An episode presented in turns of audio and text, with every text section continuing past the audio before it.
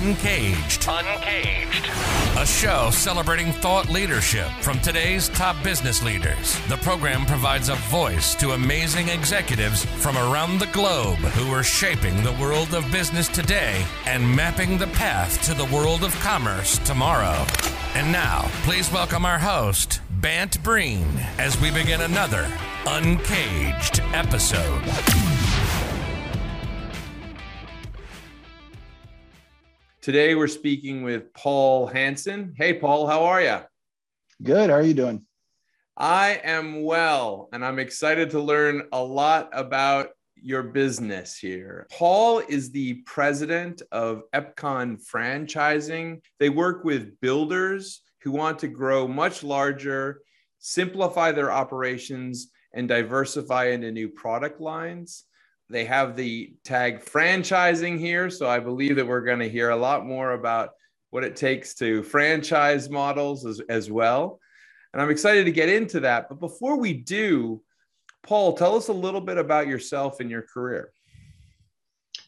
Yeah, well, I've been in the construction industry my entire adult life. I started right out of college with a large national builder, and I was with them for about 12 years. Uh, worked in construction primarily, but also had some stints in purchasing and sales and some other areas of the business as well. And it's about seven years ago, I was approached by another home building franchise, one that focuses on high end custom when I was living in the Tampa area and had never even heard of the concept. It's still very much a, a niche, even within franchising, and not a lot of people in the home building industry are aware of what we do. Right. But I was really intrigued by it, just the idea of working with these small businesses across the country, taking a lot of the tools that I had from a national builder perspective and bringing them to them in, in their local markets and helping them grow and compete against the, the larger regional or national builders and uh, get a leg up on the competition. And, and so that that is Epcon franchising. Yeah, that's the business that you have now. It is, yeah. So we'll work with builders across the country. We have 82 right now that have signed on, and they build our product. They go to market as our name. They use our marketing materials, and we provide collective resources and systems and processes that they can use to really grow their businesses and expand into a production building mentality. Wow. I mean, it is a great business to be in right now, I would imagine, Paul. So uh, tell me a little bit more about the, the market that you guys are finding yourselves in. Well, there's lots of good and bad. The good is that it's not too difficult to sell a house right now. It's a little more difficult than it has been in my entire career to actually build a house and get all the materials for it. So mm. that's the rub. Um, the fact that people have a lot of excess savings that they're sitting on from the results of the pandemic, fact that they are spending more time at home, a lot of cases working from home. They they have identified that their current home is not working for them. So demand is at an all-time high within the industry, and we just have to balance that with the cost increases that we're seeing and uh, get a little better in terms of how we buy our houses so we can make sure that we have all the products on hand to, to build in a relatively reasonable amount of time. So you Epcon franchising works with local home builders, uh, regional home builders, I guess, that are trying to obviously expand. Tell me a little bit about the way that they take advantage of your basically the blueprint services that you guys offer. Yeah, and there's a few different scenarios there. Uh, a lot of times we'll bring in a custom builder that is used to doing really one-off specific projects, high-end, um, one of a kind, and they want to standardize their systems and processes, standardize their business, and grow into a broader market than they can serve just by being a really expensive custom builder. Uh, we also bring in a lot of regional builders that are already doing a substantial number of homes a year, but don't do any of the 55 plus housing that we are, are known right. for. And so they want to plug that in. And so what they get, they obviously get our floor plans that have been proven successful across the country. Uh, they get access to all of our marketing materials. So they're saving quite a bit of investment and time in both plans and marketing assets. And then they get a support team that really helps them every step of the way. So we have someone on the team who coaches them and consults with them on land acquisition to make sure that they're not making a mistake at the very beginning of the process. Somebody that works with them as they're starting to set up their specifications and their purchasing, and another person that works with them on sales as they're ready to begin writing contracts and a number of other back office things in between those steps as well but we're we're all about making sure that they get out to market quickly and that they know what the, the proven recipe is that's been so successful for us across the country and uh, adapting that a little bit to the nuances of their market so they're able to get out there quickly and, and build a lot of homes for buyers that need this type of product based on the life stage that they're in. So I imagine support services were uh, definitely in, in need over the last couple of years as we've worked our way through this this pandemic. Tell me a little bit about the learnings and insights that have come out of, of the last couple of years for you. It was really interesting, especially in the, the home building business, like many businesses, really changed overnight, March two years ago. And what we found is just the strength in numbers that we had with all of our franchise builders and our, our, corporate support team. We were able to adapt really quickly and invest in the resources that they needed to overnight transition from selling out of model homes to selling online, writing contracts remotely, um, even starting homes without even meeting the buyers. So um, when I think of maybe builders that would be on their own in a market, they just wouldn't have access to the vendors that we already had, the relationships, mm. the assets that we had already invested in that we could then take and adapt and, and get people to the point where they could meet the market given the conditions that were happening when all the model homes closed and in some states even construction activity was was stopped entirely by state orders right uh, state orders. And i imagine uh, now probably there's just a surge of demand for for builders for talent you know people that are working on site must be that must i imagine that's a challenge for folks.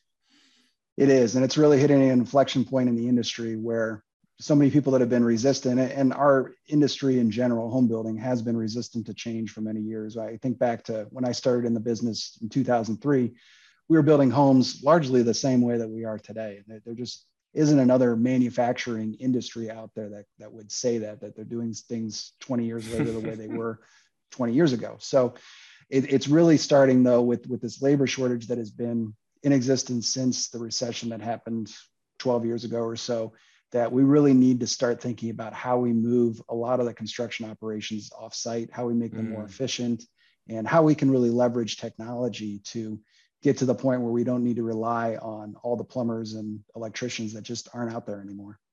Yeah, I I love architecture and I I probably am you know there's there are many of us i imagine people that love to watch all these videos of home building online and I was watching a recent video of these kind of 3D printed houses. So that sounded that sounded amazing actually. I guess eh, I don't know how real that is yet. Probably probably you're going to tell me it's still ways off.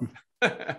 it's coming and there's been a, a, couple of really impressive pilot programs out there where local building associations have built an entire house in a week where they've 3D printed a lot of it, had everybody scheduled out behind it and been able to build an entire new house that looks just as good as one that takes months to build in a week or 10 days. So it's coming. So, it's the future. Yeah, I'm I'm excited. I I uh, definitely um gonna save some save my pennies so I can do that someday. That would be my that's one of my goals. But tell me a little bit about the shorter term future. Uh, you know, this is an interesting year. We're working our way out of this pandemic there still seems to be a lot of demand for housing. What what are the priorities this year? I would say my top two priorities for us to bring to our builders would be more attainable product. That's kind of the buzzword in the industry as prices just creep, keep creeping up. I look at our yeah. average sales prices today versus even just three years ago, and it's hard to believe. So, a lot of today's buyers, whether they be millennials or the people that we primarily serve, baby boomers, they don't need the amount of space that traditional floor plans have had and, and zoning regulations, quite frankly, have insisted on since the 90s. So mm. we're really working on getting product that's going to be two to 300 to even in some cases 500 square feet from a starting point lower than where we are right now and allow us to get a broader market than we're, we're able to get right now building our average house is about 2000 square feet which is still small compared to a lot of builders but when we're doing a 2000 square foot house and it's costing what it costs today, there's certainly opportunity to maybe go down to a 1500 or even a 1200 square foot house. And the buyers that we have, they're empty nesters. They want to spend their time at restaurants and at the clubhouse and the community center. And they don't need all the space that a, a lot of traditional floor plans have mapped out for them. Yeah, that's a it's a really good point. I I must admit that uh, now that my my own children are heading off to university and and that's going to be the next phase the idea of a of a large property is the last thing you want right it just seems like too much work too much work but uh, i love that thinking and and being more efficient so uh, in in terms of things like the supply chain you're seeing shortages literally across the board on like lumber and all elements yeah, it's uh, not so much lumber. I mean, lumber the, the prices have been going uh, crazy for the last yeah. two years, but we're we're still able to get it, and it's it's really a game of whack a mole. It's it's something different every week. One week it's mm. garage doors, one week it's vinyl siding, and another week it's insulation. So that's been the real struggle. You just don't know until you get that call from the subcontractor and they say, "Hey, I can't get insulation for another week, so the house is going to sit." Mm. Mm. Well, I'm I'm excited about the building marketplace, and I can see how the Epcon franchising model can really really help small to medium sized businesses get to that next level, which is spectacular. If somebody wanted to learn more about what you're up to, Paul, where should they find you? Find me pretty easily on LinkedIn, Paul Hanson, and uh, also our website is epconfranchising.com. E P C O N. Excellent. Well, we've been speaking with Paul Hanson. He is the president of Epcon Franchising. They work with builders who want to grow much larger, simplify their operations, and diversify into new product lines. We are living in a very dynamic building marketplace, and, and Paul and his team are making it happen and moving it forward. Thanks so much for talking to us today, Paul, and we look forward to having you back on the show. Thank you very much. Cheers.